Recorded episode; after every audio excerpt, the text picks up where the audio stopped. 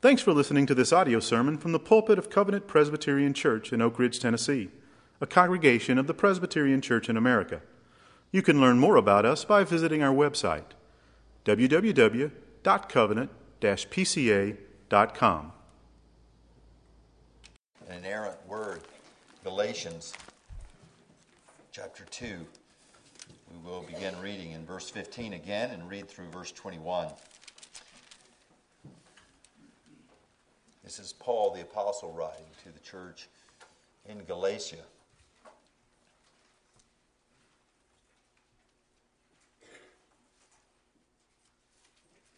God's holy word. Give attention as he speaks to us.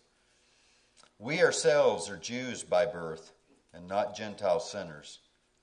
Yet we know that a person is not justified by works of the law, but through faith in Jesus Christ.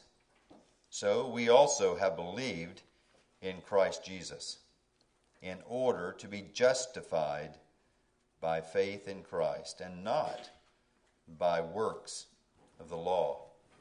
Because by works of the law no one will be justified. But if, in our endeavor to be justified in Christ, we too were found to be sinners, is Christ then a servant of sin? Certainly not. For if I rebuild what I tore down, I prove myself to be a transgressor. For through the law I died to the law, so that I might live to God. I have been crucified with Christ. It's no longer I who live, but Christ who lives in me. And the life I now live in the flesh, I live by faith in the Son of God who loved me and gave himself for me. I do not nullify the grace of God. For if justification were through the law, then Christ died for no purpose. The grass withers and the flowers fade, but the word of our God endures forever and ever. Praise be to God. Let's pray. Father, we do come acknowledging that it's easy for our minds to drift. It's easy for our minds to, to, to drift off into the concerns of this world, the pleasures of this world. We pray that you would keep our minds singularly focused upon you, high and lifted up. May, may our attention be like that of Isaiah to you in Isaiah 6, recognizing your holy, holy, holiness, recognizing that you are a God who is at once awesome and fearful to behold, and one who is lovely and gracious and merciful to sinners. We come, Father, in your name, asking you to illumine our minds that we might hear your voice in this time and not that of a man. We pray this the wonderful name of our Savior, who loved us and gave himself for us, the Lord Jesus Christ. Amen.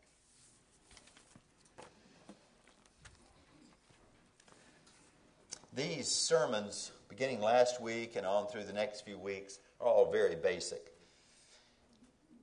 They, the general heading, are the major tenets of the Reformation, the Protestant Reformation.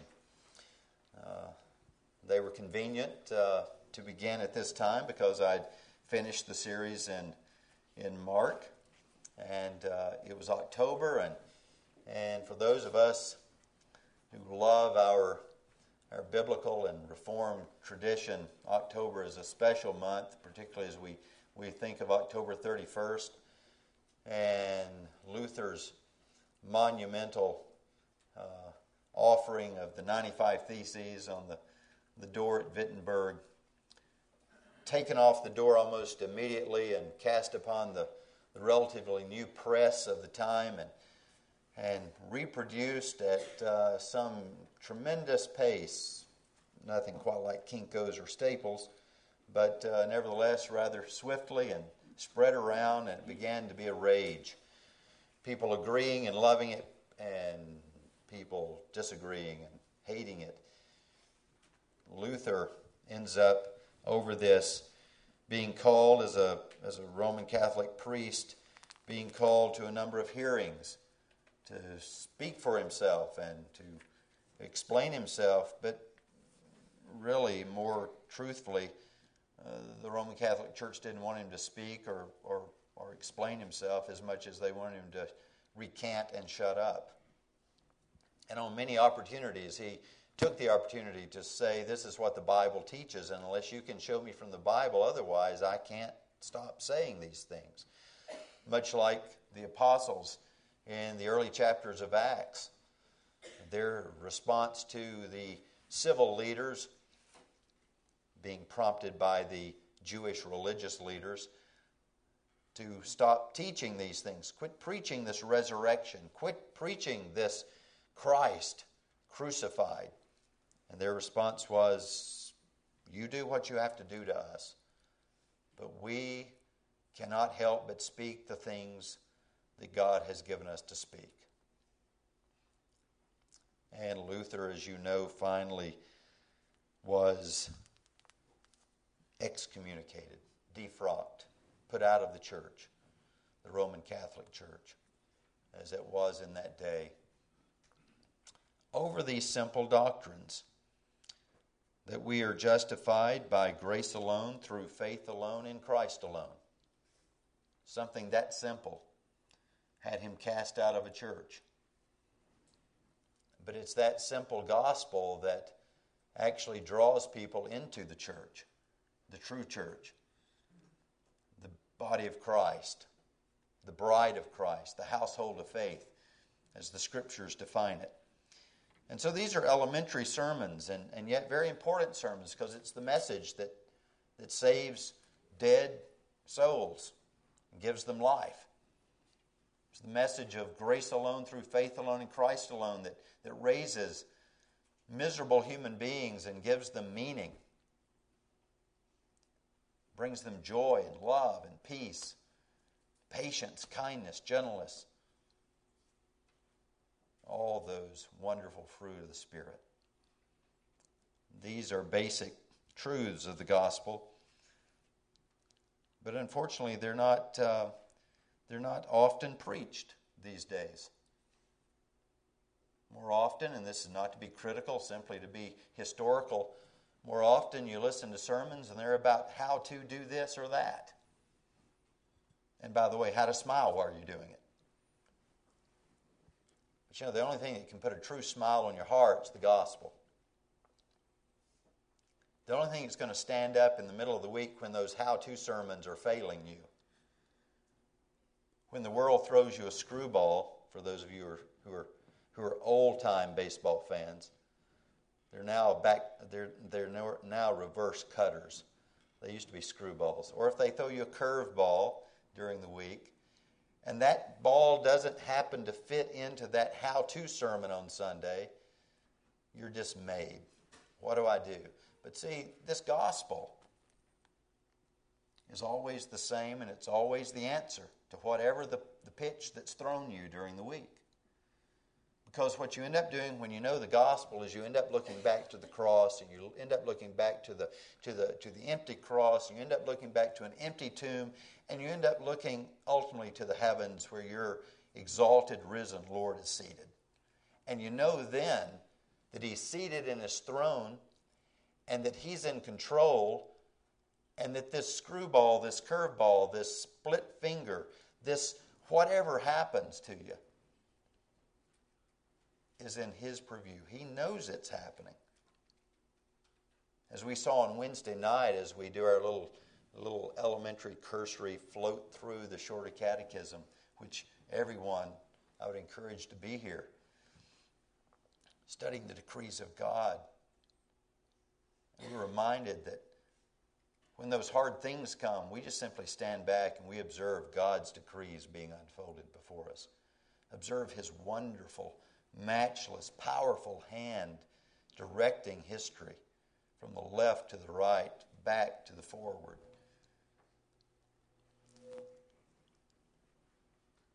When your problems don't fit in that step one, two, three, four, five sermon, they will always fit in the gospel. That simple. And so, as, as we work through these basic tenets of the Reformation, we're also working through the basic tenets of the Christian life. Basic biblical truths. Last week we started with justification, an introductory sermon. And we looked at the whole issue of, of the fact that justification by faith alone has always been the teaching of the Bible.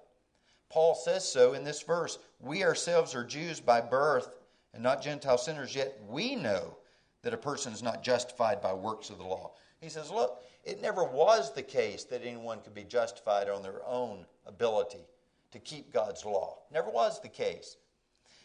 I reminded you that in Romans chapter 4, Paul, the very same Paul, goes to the Old Testament to prove the doctrine of justification by faith alone.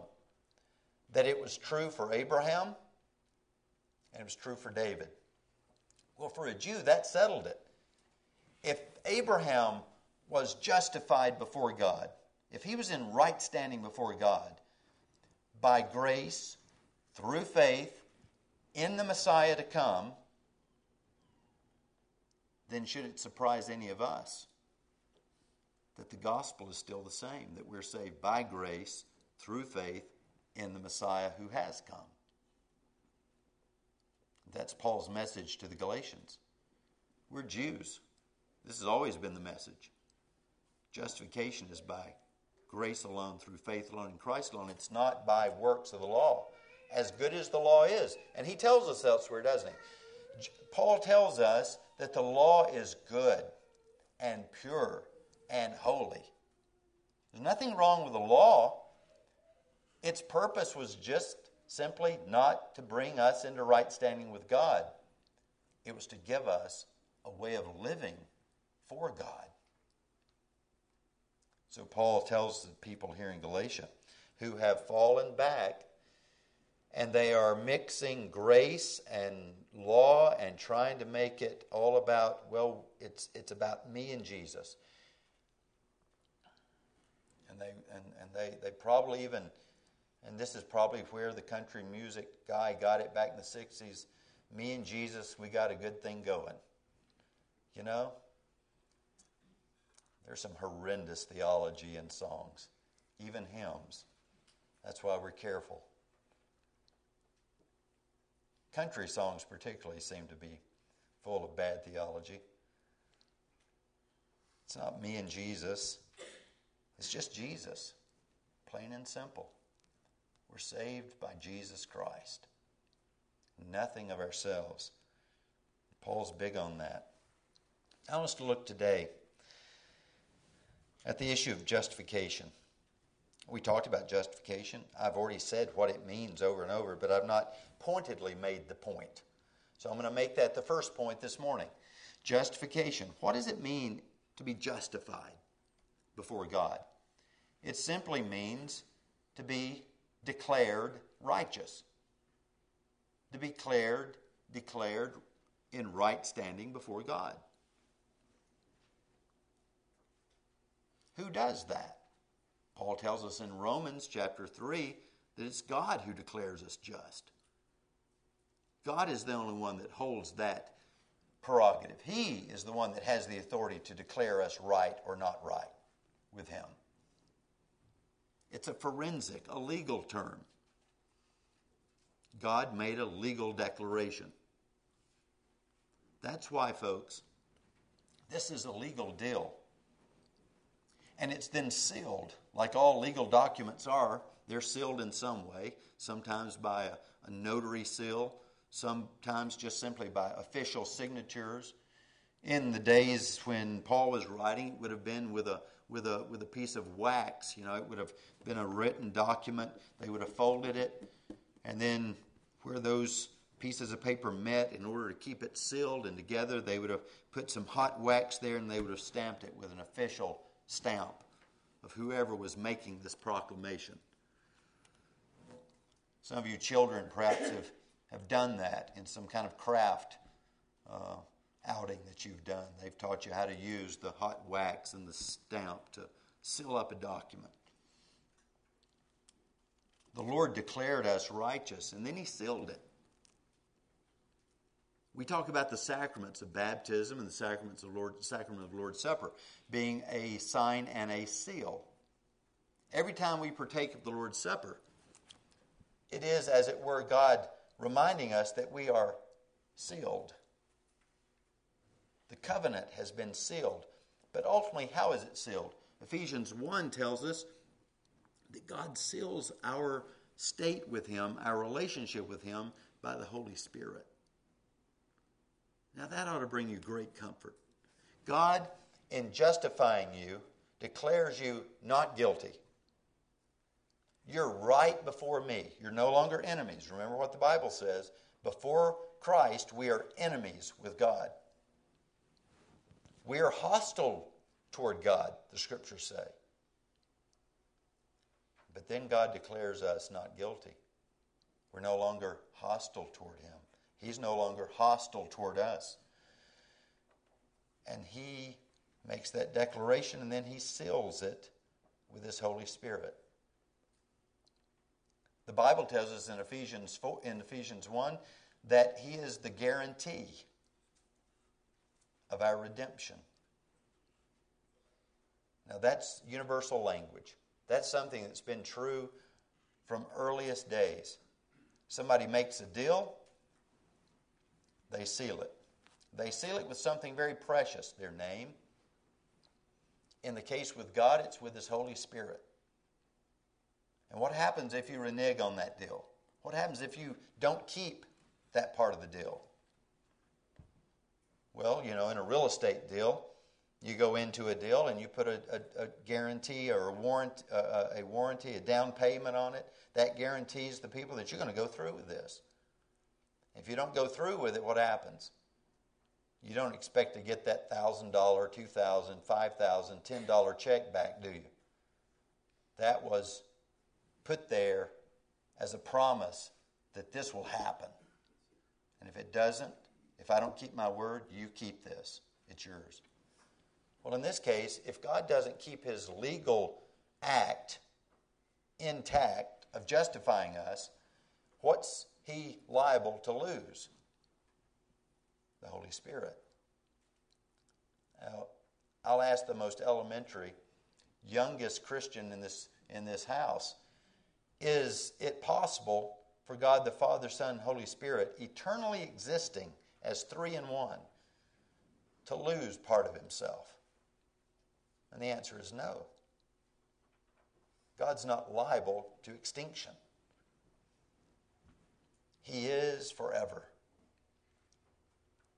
Cannot lose himself. That legal act, that forensic act, that declaration is as good as God is.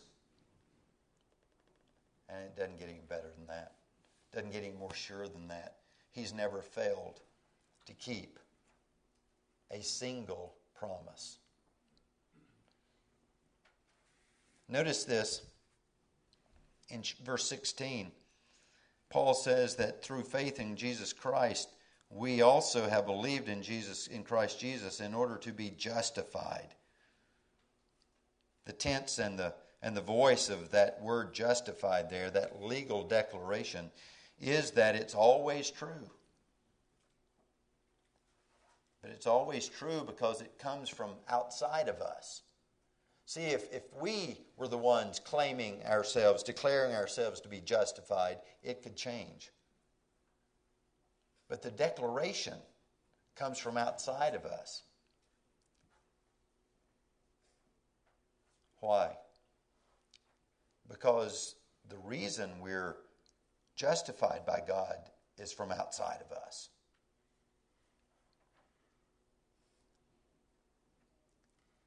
God the Father declares us not guilty, not because of anything we've done, we've read it, not because by works of the law, no one can be justified that way, Paul says repeatedly in verse 15 and 16. But it's based on the righteousness of Jesus Christ.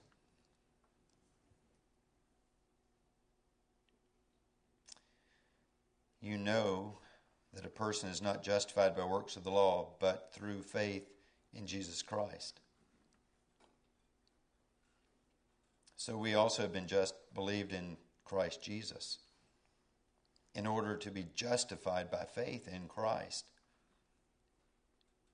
It's Christ, the righteous one, That's the basis for the Father saying concerning you or you or you when you believed in Him, not guilty. See, if you have trouble with assurance of faith, you need to look back to this and be reminded that I'm not a Christian because of anything I do or don't do. I'm a Christian because of what Jesus Christ has done. It's settled. As the Word of God, we're told in Psalm 119, is settled in the heavens, so is the work of Christ settled. It's finished. He said so on the cross. One of those final words from the cross our Lord gave was, It is finished. His work is finished. It's settled. We're saved on the basis of it. It will not change. It cannot change. So if you struggle with assurance, you need to get your eyes off of yourself, off of your recent failure, and on to the success of Christ. What Christ has completed, what He's finished on your behalf and my behalf. That's what justification. It's the Father declaring us not guilty because of what Jesus Christ has done for us. Now that brings us to the question then. Well, then, does that mean everybody's justified? Does that mean the Father has declared everybody not guilty because of what Jesus has done? And the answer is no. Paul says in this passage, So we also have believed in Christ Jesus in order to be justified by faith in Christ. Faith is the instrument whereby we're justified. Very simple. What does faith?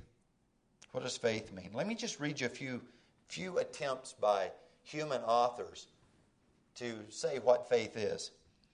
We begin with with Calvin. Calvin says, "We shall possess a right definition of faith if we call it a firm, now listen, a firm and certain knowledge of God's benevolence toward us, founded upon the truth of the freely given promise in Christ, both revealed to our minds and sealed upon our hearts through the Holy Spirit.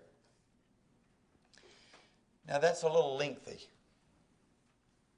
I want you to notice a couple of things about that definition Calvin gives us. First of all, it is a possession of a firm and certain knowledge of what God has done. In other words, faith is in what God's done. Have you ever met anyone and you ask them why they think they're a Christian or, or what, what, what do they believe? And they say, well, I, I, um, I believe in God And you say, well, you know, you have to have a more specific object of faith than just God in general, because even the demons believe in God, James 2 says, and they, they even tremble. It has a visible effect on them. You've got to be a little more specific. Well, I just, you know, I, I just have faith. There are people out there. you may have been like this. Hopefully, you're not like this now, but their faith is in faith just because they believe. You know, a lot of people talk about believing and having faith, right? Oprah has faith.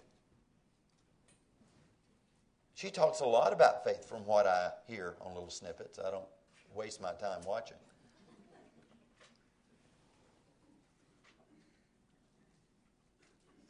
I heard someone recently doesn't go to church, doesn't claim to be a Christian. I heard them say, I don't know how people without faith get by. What does that mean? They don't believe in God. They don't.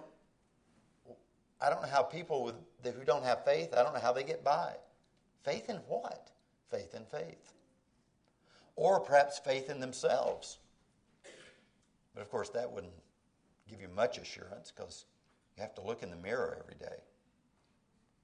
You know how wicked you are, how fail, what a failure you are by the end of each day. Certain things you've just not done well or done at all. And your tongue, you've said things you ought not have said. You can't take it back, and even if you apologize for it, you still feel miserable. Faith in that? What's faith? Calvin says it's faith in God, in, in God's benevolence toward us, His freely given promise in Christ, which is guaranteed to us, communicated to us by the Holy Spirit. So faith is in the God of the Bible, Father, Son, and Holy Spirit. Did you notice how Trinitarian Calvin's definition of faith was? God's benevolence, the accomplished work of Christ, the application of all that by the Holy Spirit. We believe in a triune God. Listen to another definition of faith. This is by a more recent author, John Stott. He says, Faith is to acknowledge our sin and helplessness, to repent of our years of self assertion and self righteousness, and to put our whole trust and confidence in Jesus Christ to save us.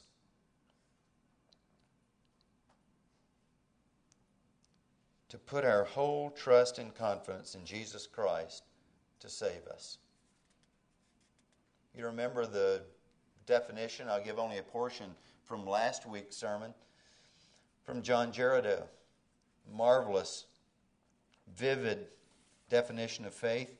Faith invokes the absolute renunciation of merit and the absolute reliance upon the meritorious obedience of Christ. Is your trust, is your soul resting absolutely in the obedience of Christ? Period.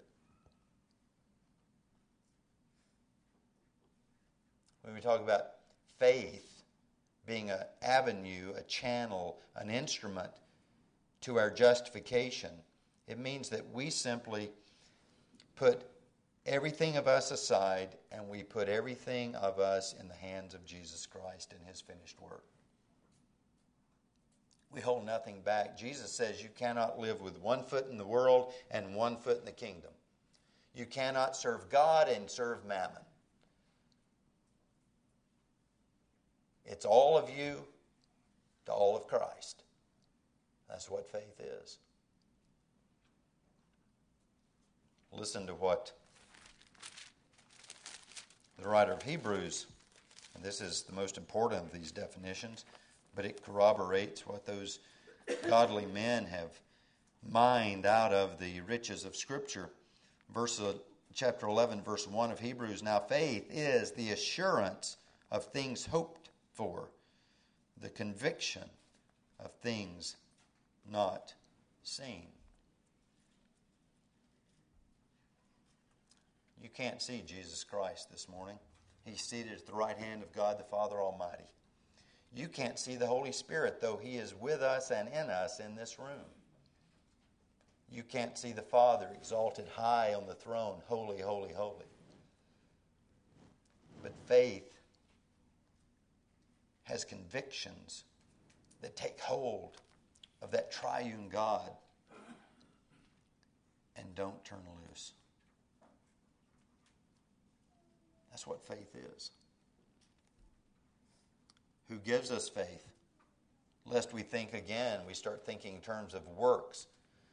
Ephesians 2 8 and 9 tell us that faith is a gift of God. So that none of us might boast. That's what Paul's saying here, isn't it? And you say, well, you keep saying it's by grace alone, through faith alone. But you know what? As we read this last week and we read this this week, I don't see the word alone in there. But it is. Look at it he says, We know that a person is not justified by works of the law, but through faith in Jesus Christ. Now, there are some translations that actually render this more fully. The construction of the little word that we translate in English simply as but could just as easily, and I think better, be rendered by works of the law, but only through faith in Jesus Christ. Now, whether you put the only in there, which many English translations just don't because they take it as redundant, they take it as, as wordy, as unnecessary. Because but is a stark contrast. It's not anything else but this. That singularizes, that particularizes faith. We are justified on the basis of the work of Christ as we enter into relation with Christ, union with Christ through faith. Our, our little N word is, is not quite as uh, not quite as uh, union promoting in our mind as, as it is in the Greek. We're justified by faith in Christ. Now, we don't typically use the word into in a place like this. And that's why, again, English translators don't translate the word into or the word here into. But that's really getting at it. Because when we think of being into something, we're talking about something penetrating. Uh, Kaz was cutting some kindling this week just to, to uh, for, for the winter to, and for, for a, a bonfire Friday night for for some of the friends who were over. They were going to roast hot dogs and marshmallows. So he was he was cutting cutting up some some old uh, two-by-fours, pine two-by-fours, little scrap pieces, you know, make wonderful kindling. And so he was cutting on them, and he cut several pieces, and they were laying off the side. And he cut one, and it shattered. Several pieces, and there was one little bitty, skinny piece with a very sharp end went straight from the hatchet into one of the larger pieces of the kindling laying on the ground. So here's a, here's a strip of kindling wood. Just envision that. It's about this long, about that wide. Mr. Tom can envision this. He, he likes good kindling. Now, this is not rich pine, so it's not real hard. It's that soft, you know, lumber type pine. And that little splinter of pine went right toward that larger piece and it penetrated it. It stuck in there just like it was a dart. I reminded Cass, so that you know I'm a good parent, I reminded him that was a good reason why he's supposed to wear those safety goggles. What if that thing had gone this way instead of that way? If it would penetrate another piece of wood, it'll penetrate your eyeball.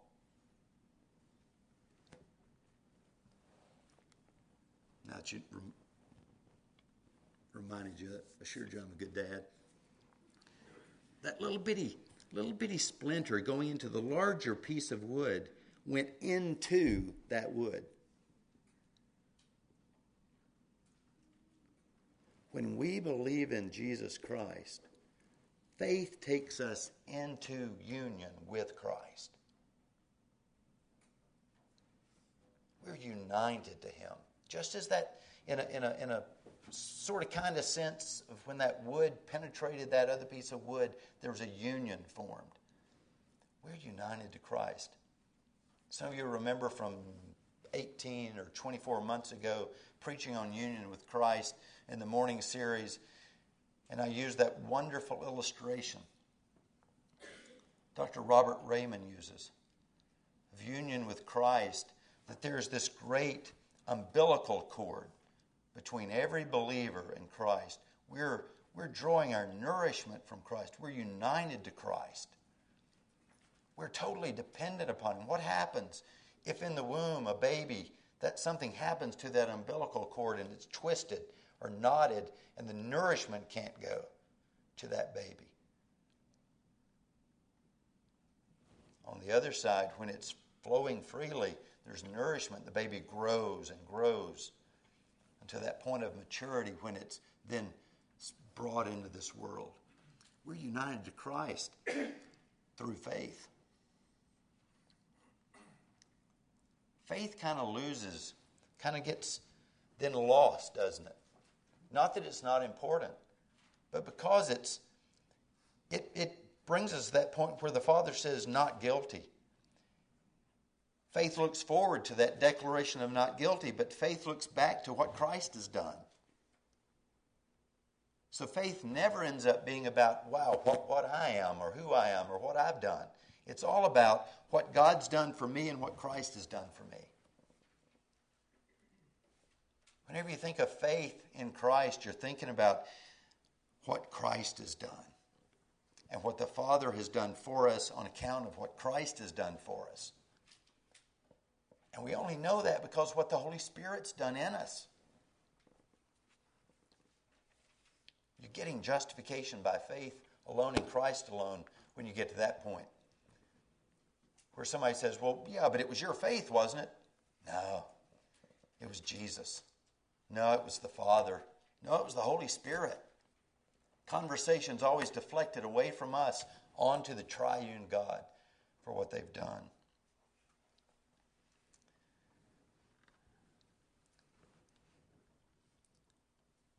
Faith in Christ brings about justification, Paul says in these verses. And then quickly, I want us to just see one little thing.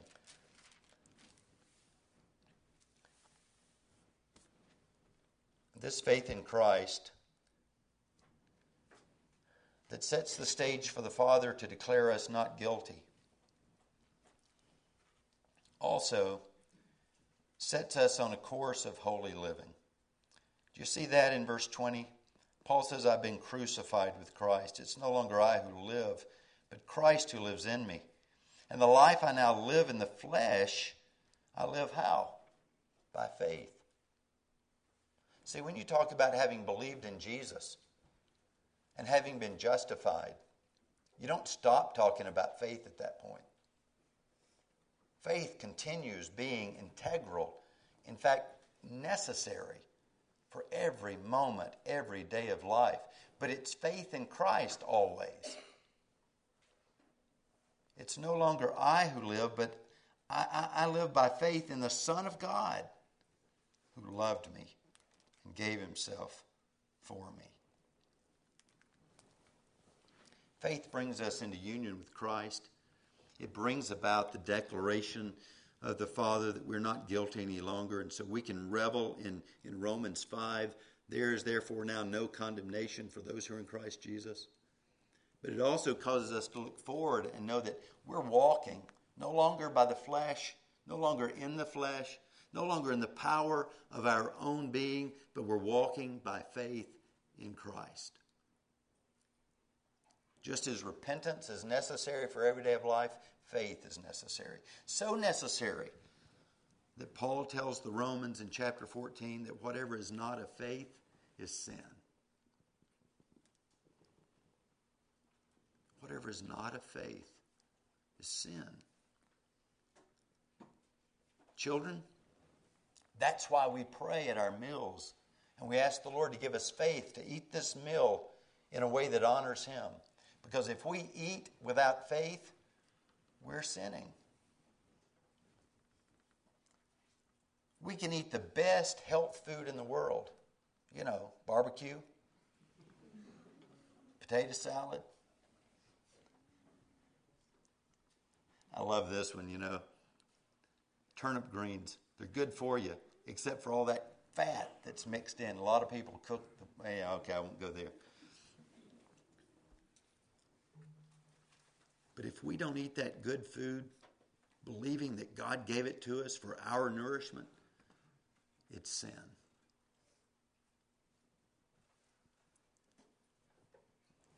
Faith.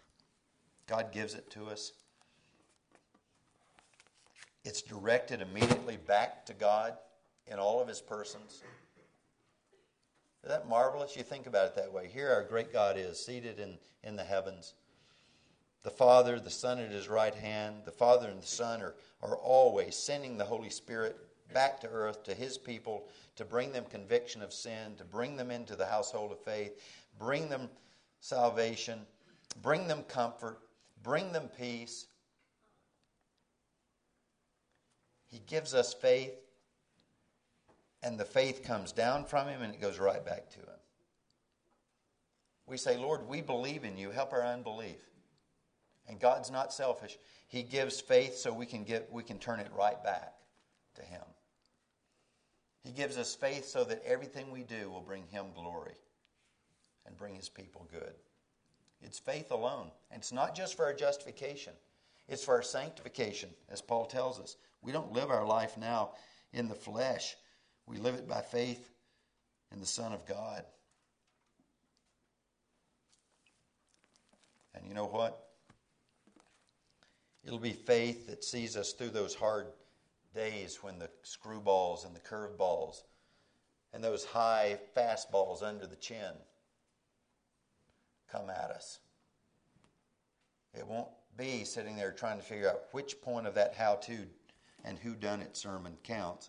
It'll be faith in Christ that'll get you through that hard day. Faith in Jesus Christ alone. Is that where you are? Do you live by faith in Christ? I trust that you do. Pray that you do. Ask the Lord to give you that faith. Father, we thank you and ask you now, as we've come into your household to hear your word, we love it. We love the household of God. It's where we come for spiritual nourishment. It's where we come for the communion of saints. It's where we come to be encouraged and built up, instructed. It's where we come to be reproved, where we come to be corrected, where we come to be exhorted on to greater faithfulness.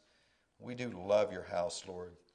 And now, as we sing about it and as we go out unto this day, may we tell people how much we loved being in your house. Tell people how much we love our Savior. Tell people how wonderful it is to live not by the works of the law, not by the power of our own flesh, but to live by faith in Christ alone. And we do pray this for your good name's sake. Amen. Three.